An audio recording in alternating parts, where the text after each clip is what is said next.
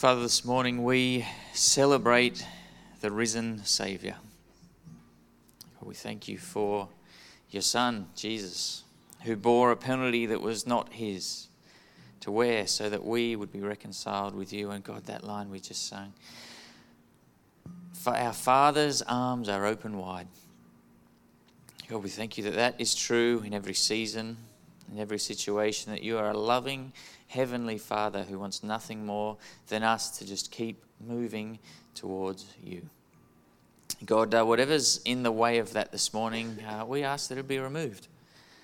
God, that whatever obstacle stands between us and you, that it would um, pale in comparison to the goodness of you, the love that you have towards us. Amen. Thank you, team for leading us in that time. That was great. How's everyone doing? That is good. Hey, I'm really sorry. I'm just trying to figure this thing out. Here we go. I think we're on.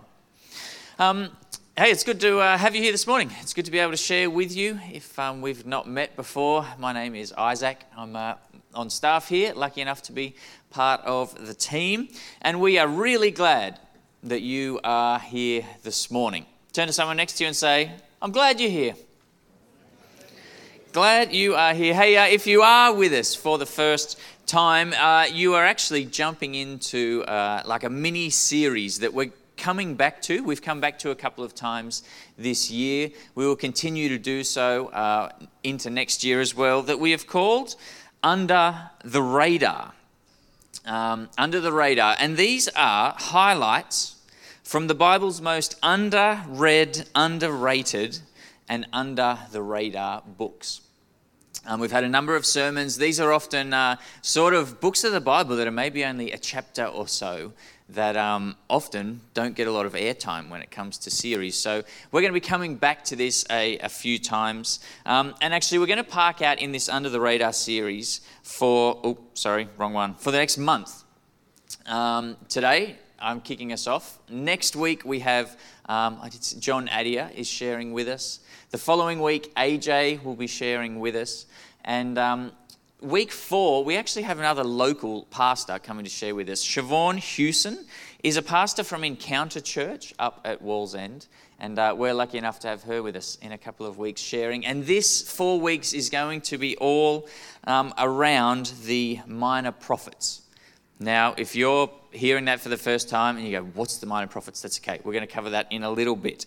But um, we have also just come off a 10 week series that we called So Loved. Who was around for that? Yeah, it was great. And we looked at the big story of the Bible. We looked at this constant thread of God's love towards humanity, this constant reaching out towards humanity. Um, that, that story is apparent from the first page through to the last of the Bible, but also in turn, we as followers of Jesus are asked to show that same love to the world around us. And DJ did a fantastic job, I think, of putting that series together and leading us through it. Um, he's not here this morning to give him a pat on the back, but he, uh, he really has done a great job. And I think uh, he, has, he is having a well deserved holiday. They got two weeks off. As mentioned, DJ turned the big 5 0 last Wednesday. And I um, got a photo update from Lou. This Fiji trip of just lounging around by the pool, she said 50 has really knocked DJ in a way that they weren't expecting. So this Fiji trip's looking a little different to, to what the girls had expected. But anyway, that's just how it goes sometimes. But all jokes aside, DJ is doing a great job. Um, I think this series was just sort of another snippet of DJ's heart for not just the local church, but New Vine, and for New Vine to thrive, and for New Vine to not just be this little insulated Christian bubble, but how is it that we engage with the community that we are in, that the love of Jesus would be known? Um, that we would be able to represent that love to the people around us. So uh, I encourage you to be praying for these guys, that it would be a refreshing couple of weeks, because uh, DJ is doing a great job. It's probably not helpful having that up there while we give him a big rap, hey? Um, all right. Well, today, as said, we're jumping into the minor prophets. Uh, there's a, a, chunk of the Bible that I'm going to give you a summary of, if, uh, you know, just a refresher, or maybe this is first time you have seen this. This is sort of, these are the books of the Old Testament. Um, and we start with book one, Genesis. And the first sort of like little chunk we have is Genesis through to Deuteronomy. And I want you to imagine you're walking through a library and sort of there's categories of books, okay? These first five fall into what we call law. Um, and really, this outlines what it looks like for a particular group of people, the Israelites, to follow God. And these books really just sort of tell them how they are to do that. Um, our next grouping runs from Joshua through to Esther. Have I got that? No, I think I've missed a note here. Is that right? I can't read that up there. Joshua through to Esther, yes. And these books are categorized as history. Um, and this is the repeated story of the people of Israel sort of trying to abide by these laws, falling short sometimes, turning their back on God other times. And God, by His grace, continues to pull these people back to Him, continues to reconcile Himself to them. And these books sort of cover the history of God's redemptive nature. We then see five books that we often class as poetry and wisdom. And these books exist to try and help the Israelites understand this redemptive nature of God. It sort of brings wisdom and clarity into what God is like because they're on this repeated cycle of walking away from God, God brings them back. They walk away, God brings them back. And these books exist to sort of go, hey, this is what God is like.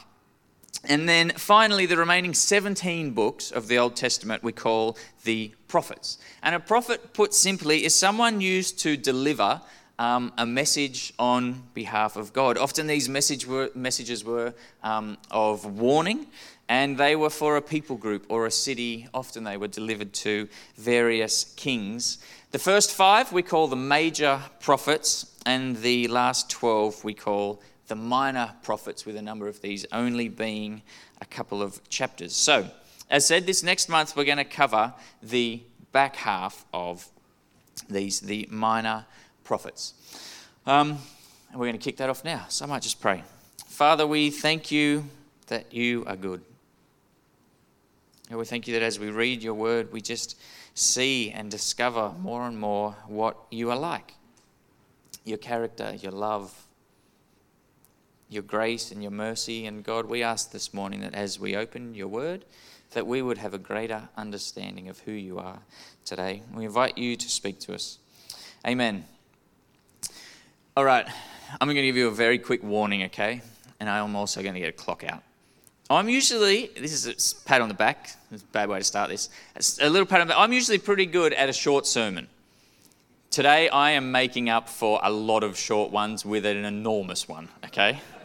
Um, I, if I'm a podcast today, we're playing this at two speed because I tried to cut one page out of this yesterday and I added two pages. So, yeah, I'm seriously not. on Anyway, let's just get on with it. Okay, I want you to do something for me. I'm going to ask you to just close your eyes.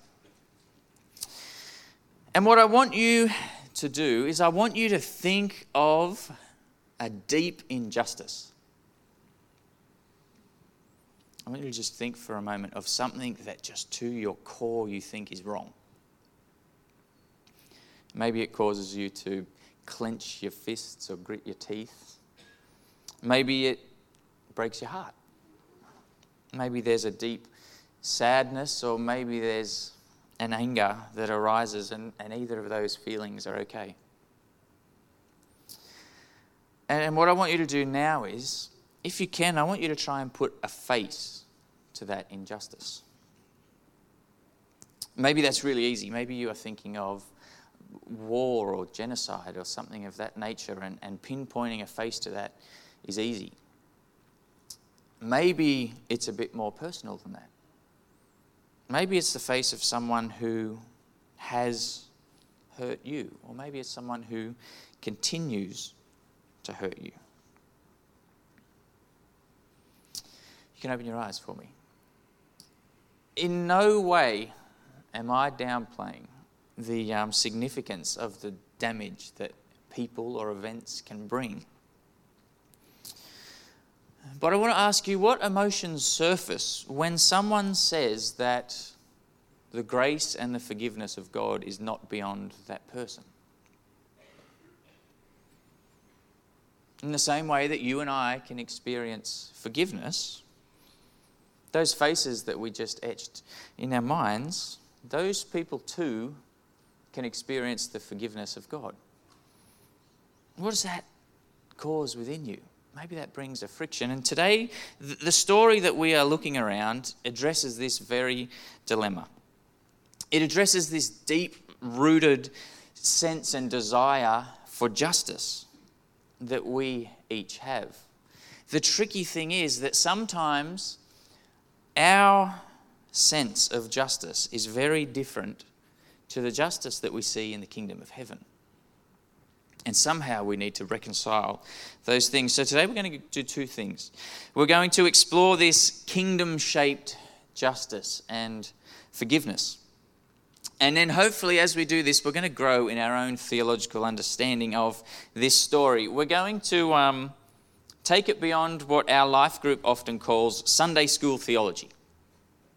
These well known stories that we have somewhat of a framework based around, but maybe it sort of stops there. So, in true Sunday school style, I'm going to introduce this story um, verbatim from a kid's video, okay?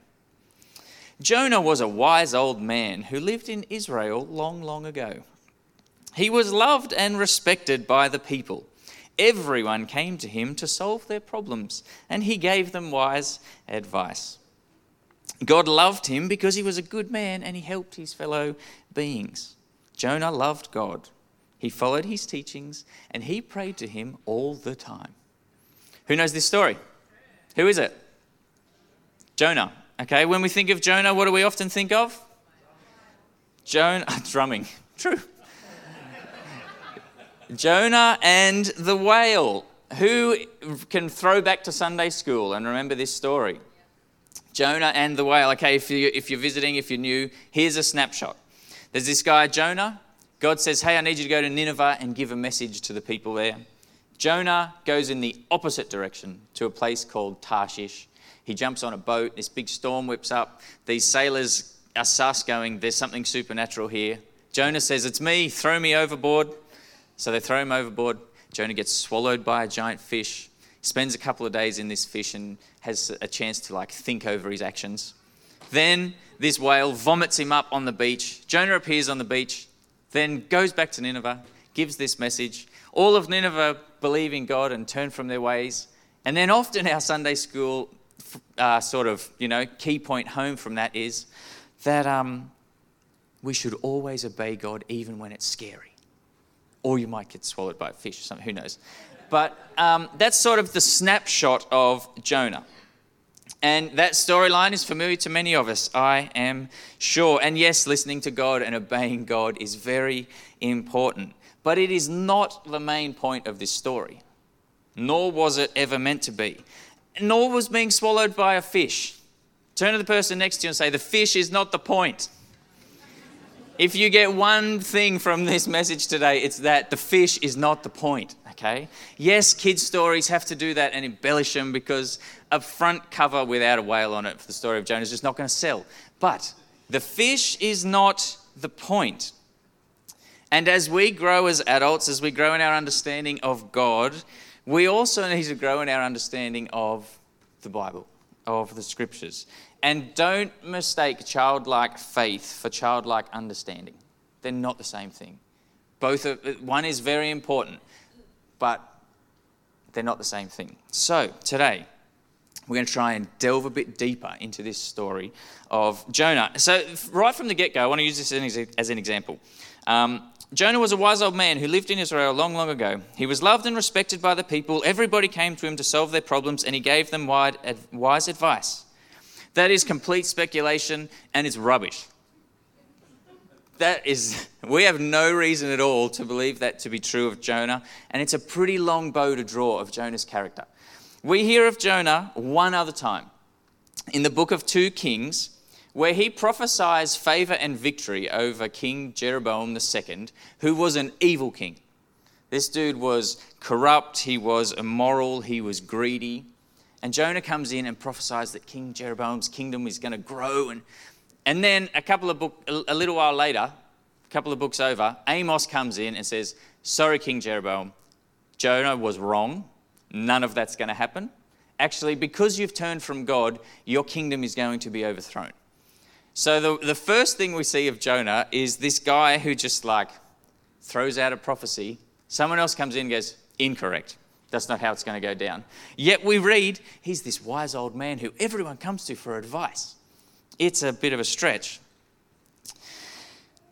God loved him because he was a good man and he helped his fellow beings. We're literally about to read a story of a dude where God says, Can you go give this message to those people? And Jonah goes, Not a chance. I'm going in the other direction.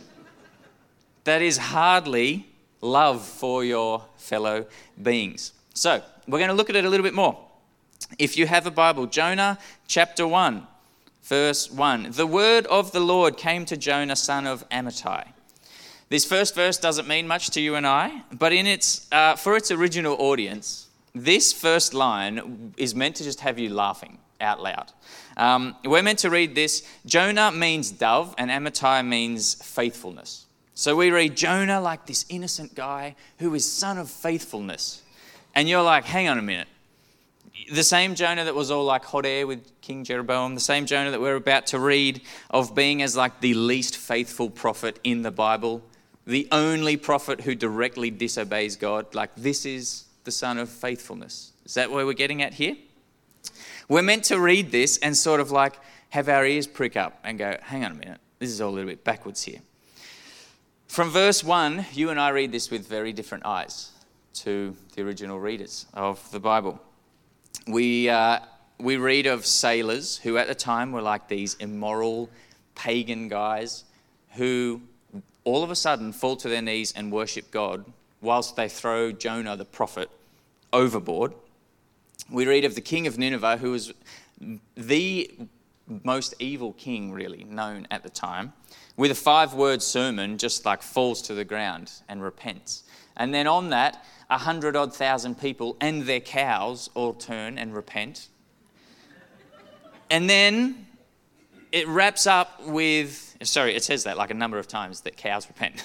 I'm not making that up. That's not kids' book stuff. That's actually what happened. Um, then we read of Jonah sitting on the outskirts of town, this prophet, whinging and sour as that the Ninevites have come to know God. And then somewhere in the middle of this story, this dude gets swallowed by a fish and vomited up on the beach. So, there are some concepts here a children's book is never going to be able to pick up. And we need to ensure that our understanding of the story of Jonah doesn't stay rooted in a children's book. Um, many scholars believe the book of Jonah was actually one of the last minor prophets written it wasn't written by Jonah. Um, we don't know who it was written by. But its genre is classified as satire. Um, if you're unsure of what satire is, satire is defined as the use of humor, irony, exaggeration, or ridicule to expose and criticize people's stupidity or vices. That's a pretty brutal summary of satire, and I'm not implying that the book of Jonah exists to um, point out stupidity at all, but actually, um, a very common view among scholars is that this book is written to be a mirror for you and I. That it's written so backwards and so culturally absurd that we would be like, what is going on here? And the penny is meant to drop, and we go, I'm Jonah. Oh, hang on a minute. This message is for me. I'm meant to be wrestling with the same questions here that God poses to Jonah in this story. So today we're just going to look at two key areas that we see in this book. We're trying to condense four chapters into a very short sermon. Um, but we're going to look at chapter 2. This is Jonah in the whale praying to God. And also chapter 4, where Jonah goes outside the city and he sort of sits outside the city walls and watches in on what is going to unfold um, for, for this city. And both of these, I think, are hugely confronting. But I think as well, a great reminder um, and a bit of a link off the back of, our, of So Loved, um, maybe highlighting our own sort of propensity towards selfishness sometimes. So, uh, chapter 1, verse 17, if you've got it. Now the Lord provided a huge fish to swallow Jonah. Jonah was in the belly of the fish for three days. Um, we're going to read on, but just some very quick back story if this passage is new. God asked Jonah to send a message, take a message to the Ninevites, um, and a message of warning to the people of Assyria, who were directly responsible for taking over northern Israel, who were Jonah's people.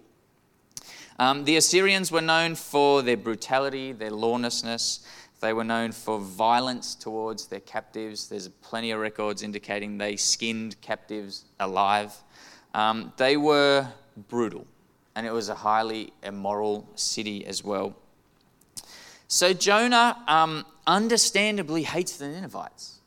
And when God gives him this message, he goes in the opposite direction.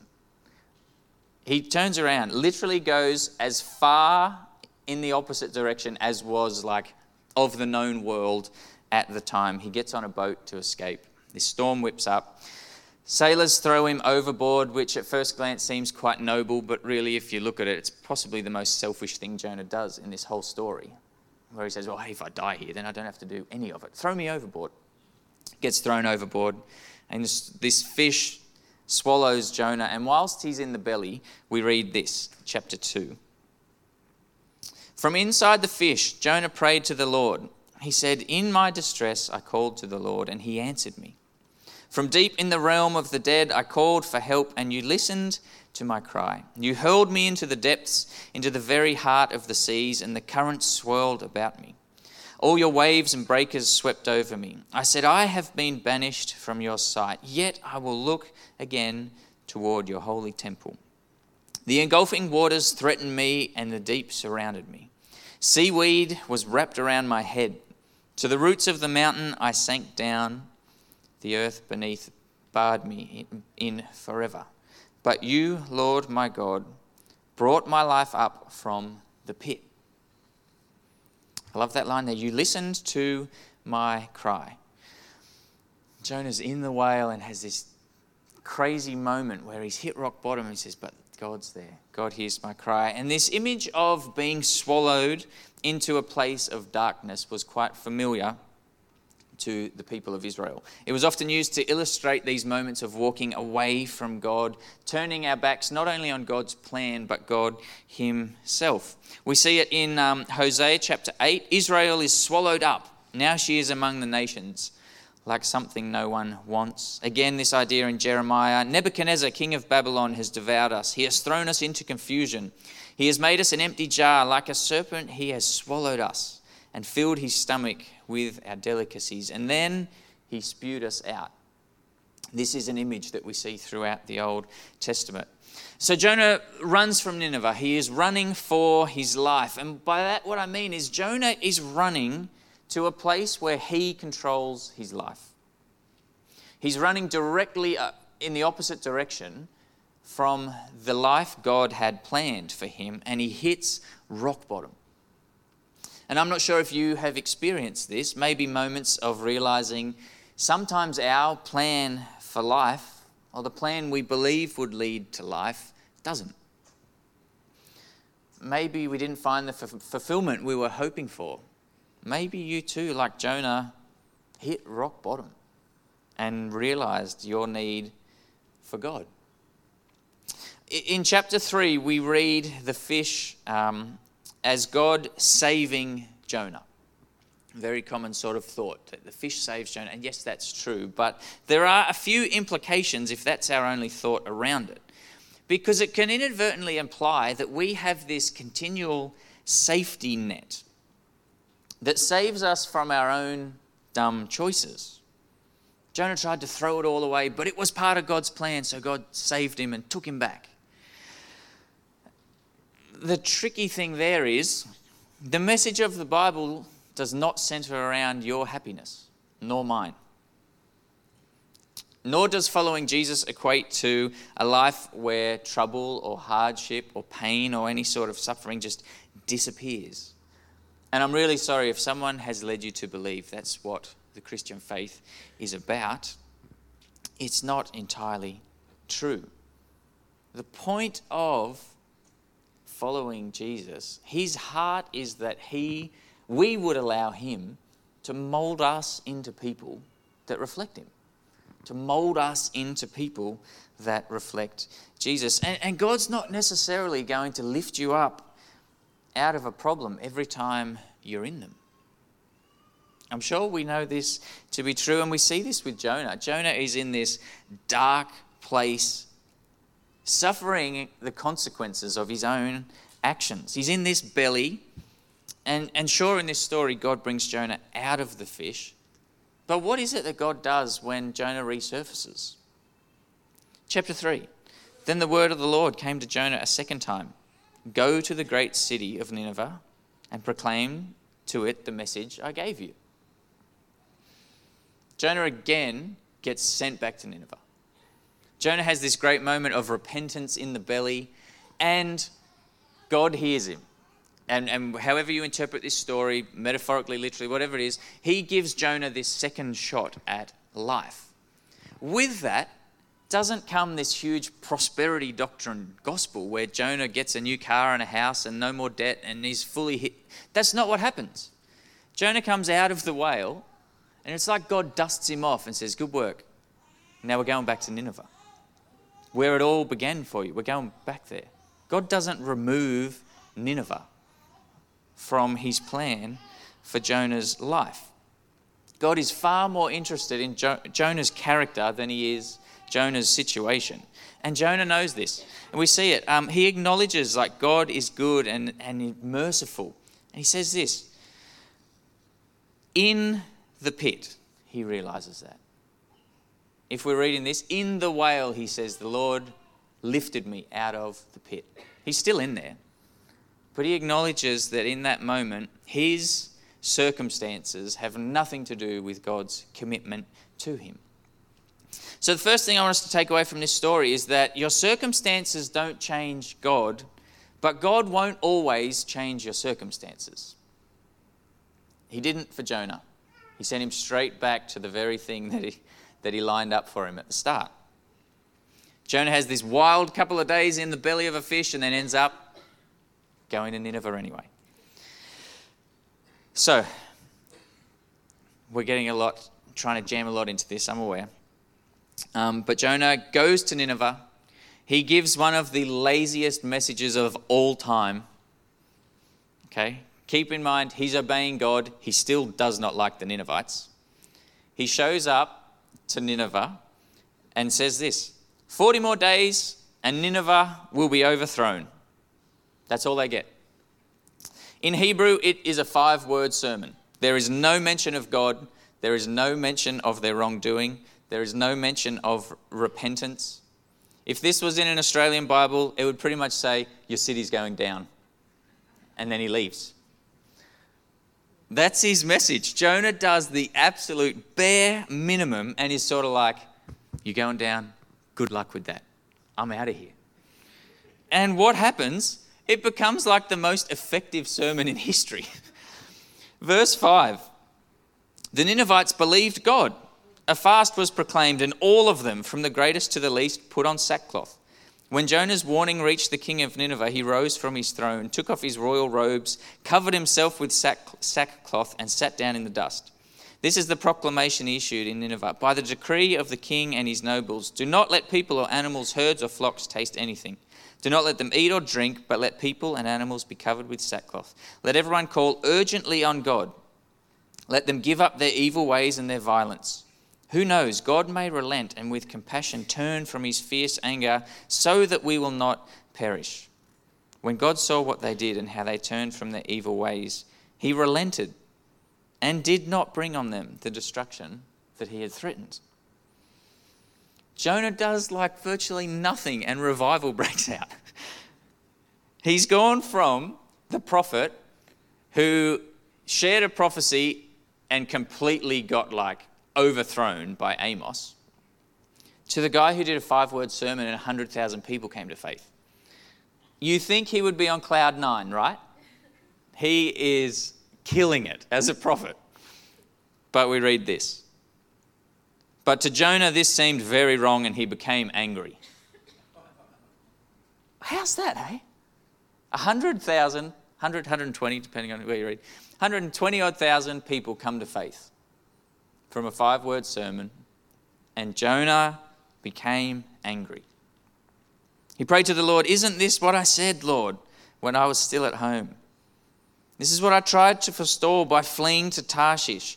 I knew that you are gracious and compassionate God, that you're slow to anger and abounding in love, a God who relents from sending calamity. Now, Lord, take away my life, for it is better for me to die than to live. We've just seen a whole city transformed, and Jonah says, Let me die. None of this makes me happy, just let me die. Jonah's own sense of justice just leaves him completely blind to the miracle that took place. And this really sums up the story of Jonah. Jonah's sort of going, God, I ran away because I knew you were going to forgive them. I knew that you were going to be compassionate. I, I knew your mercy would surpass those people getting what they deserve, and that's why I didn't want to go. Jonah's there going, They don't deserve your forgiveness. Do you know what they've done to me? Do you know what they've done to the people that I care about? Do you know the pain that they have caused? Do you have any idea how evil they are? They don't deserve your grace. And it's really sad, don't you think, to read that? I love the book of Jonah, in case you can't tell. but I find these couple of verses just tragic. That Jonah is heartbroken that this huge group of people have come to know Jesus because justice wasn't served in the way that he thought it should be. I'm sure, we've got this story of a fish swallows a guy. That's cool. But this here, this exposing of Jonah's heart, I think is just so confronting. God, they don't deserve it. That's why I didn't go. That's why I never wanted to go. I was reading a commentary earlier in the week that summed up the book of Jonah with this one line. Sometimes it's easier for God to change the hearts of a hundred thousand unbelievers than it is for him to change the heart of one believer. That's a pretty good sum up of this story, hey? Like that, God has a hundred thousand people come to a place of repentance but Jonah, this prophet, this man of God, his heart's like stone. The book of Jonah illustrates a man's tension with the reckless grace and love of God. Jonah's tension with a God who's just on this never ending pursuit of reconciliation with humanity. And that's something you and I have been invited into. We read in Titus chapter 2 For the grace of God has been revealed, bringing salvation to all people. It's by the grace of God that people can experience the love and the forgiveness of God. What I want you to do is, I want you to bring to mind those people that you were thinking of earlier. I want to ask you is the image of this person experiencing the goodness and the love and the forgiveness of God enough for you to let go of your own desire for justice.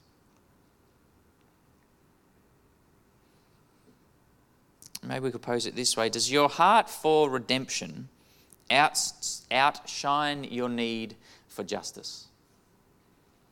We have this inbuilt bent towards justice. But so often, it's very different to the redemptive nature of God. Sadly, in this story, Jonah couldn't. This chapter finishes up, as we said, with Jonah sitting on the outskirts of town, waiting and watching, hoping that God will just bring destruction upon the city of Nineveh. And when God doesn't, Jonah literally asks God to kill him. The fact that Jonah's watching in and they don't get, you know, thrown into a ball of flames, Jonah says, God, kill me. I'd rather die. I'm going to invite our music team up as we wrap up. Um, I chose the book of Jonah this morning not because it's particularly under the radar. We are all well aware, mostly, of the story of Jonah, but I do think that it's underread. And I do think it's underrated. And I do think it is a beautiful segue between our So Loved series and the couple of weeks that we're going to look at some of the other minor prophets. As we looked at So Loved for 10 weeks, you and I looked at this beautiful message of hope, a message of grace and forgiveness and love, this message that we hold in our hands, the beautiful message of Jesus. Yet I wonder if, like Jonah, sometimes our view of right and wrong, our own sense of justice, or maybe even our defining of sin, mars what is otherwise a beautiful message. So I want to urge you this morning to not allow your own view of justice be a stumbling block between someone else and God. Don't be a Jonah, but actually embrace the character of Jesus in going, hang on a minute. The restoration of a life. I'm willing to let go of what I hold to to see that come to be. Yes, it hurts. Sometimes it's not fun. But trusting that God, by the power of His Spirit, would bring those He loves to a place of repentance, like He did with the people of Nineveh. You and I are invited into that story to be messengers of the good news and the grace and the love and the forgiveness of Jesus. And sometimes it's going to require us to put our own sense of justice to the side. That's just part and parcel in what it looks like to try and be Jesus to the world around us. I'm going to invite you to stand. I encourage you this week